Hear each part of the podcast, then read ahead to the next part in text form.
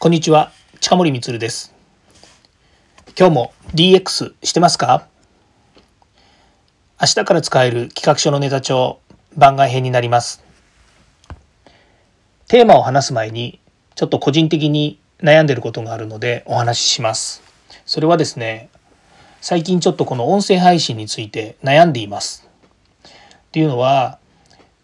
デジタルとか IT、IoT、AI の話をしてるんですけれどもねどこまで深い話をしていったらいいのかっていうのがこういつも悩むところなんですね。でこれきっとデジタルあるあるというかですね仕事のあるあるになると思うんですけれどもこれ皆さんもね絶対あると思うんですよ。同じ共通の分野の話例えば私だったらデジタルの話とかもっと言うと組み込みソフトウェアとかまあ、IoT もそうだし AI もそうなんですけどもこういった話をしてる時に話してる相手がその辺に興味があっていろいろこう話が盛り上がってくるともう当たり前ですけどどんどん専門的な話まあ深いとこまで話さなくてもそれなり専門な話がな出てきちゃうわけですよね。それで話すわけですよ。で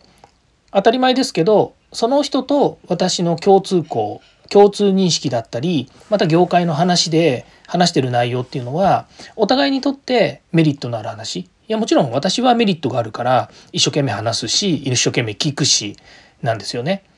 だけど肌と気づくとそこに第三者がいて全く興味がないとか同じ全然業界じゃなくてね業界一緒かもしれないんですけど全く興味がない分野だったりとかわからない話だったらまあ聞くは聞いて知恵にはなるのかもしれないんですけれども話に入ってこれなかったりっていうことがあると思うんですよね。でこれまんま音声配信の世界でも同じで私はデジタルがやっぱりこうどんどん進化していってほしいしそのデジタルを活用してもっと社会が良くなってほしいという気持ちは変わらないんですけれどもどんどんかけ離れていってしまうっていう状況ってあるのかなと。つまり私は、えー、楽しくてやっているデジタルの話を楽しくしているっていう変言い方も変ですけど、まあ、皆さんにねこう使っていただきたいがために、えー、情熱持って話してるもしくは分かりやすいだろうと思って話してることも聞き手にとっては興味がなかったりとか本当にねあのまあこう言っちゃなんですけど面白くない話に移る可能性もあるわけですよね。っていうところを悩んでるんですよね。うんという話がもう3分ぐらい経っていて、まあ、このまま話してるとねまた長くなっちゃうんですけど、まあ、今日の本題はっていうとですね、えー、まあ、本当はデジタルの話をしたいので今日は今日はというかこの音声配信は私の悩みについて話しています。なのでもうちょっとお付き合いください。なのでですねわかるんですよ。あのね興味のない話というよりも小難しい話をされてもよくわからないと。で音声なのでねこう読み物として読んでるわけじゃないですよね。で何か目で追ってるわけじゃないので話し手の私が話さない限り皆さんが何を話されているのか何が飛び出してくるのかっていうのは分かんないわけですよ。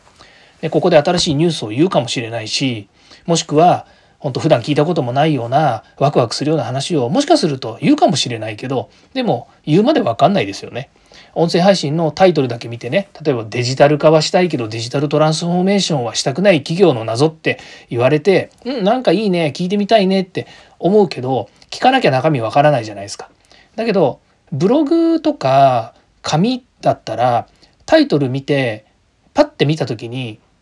文字がバーって並んでますけども大体こう斜め読みするとああこんなこと書いてんのねとかっていうのがわかるじゃないですか。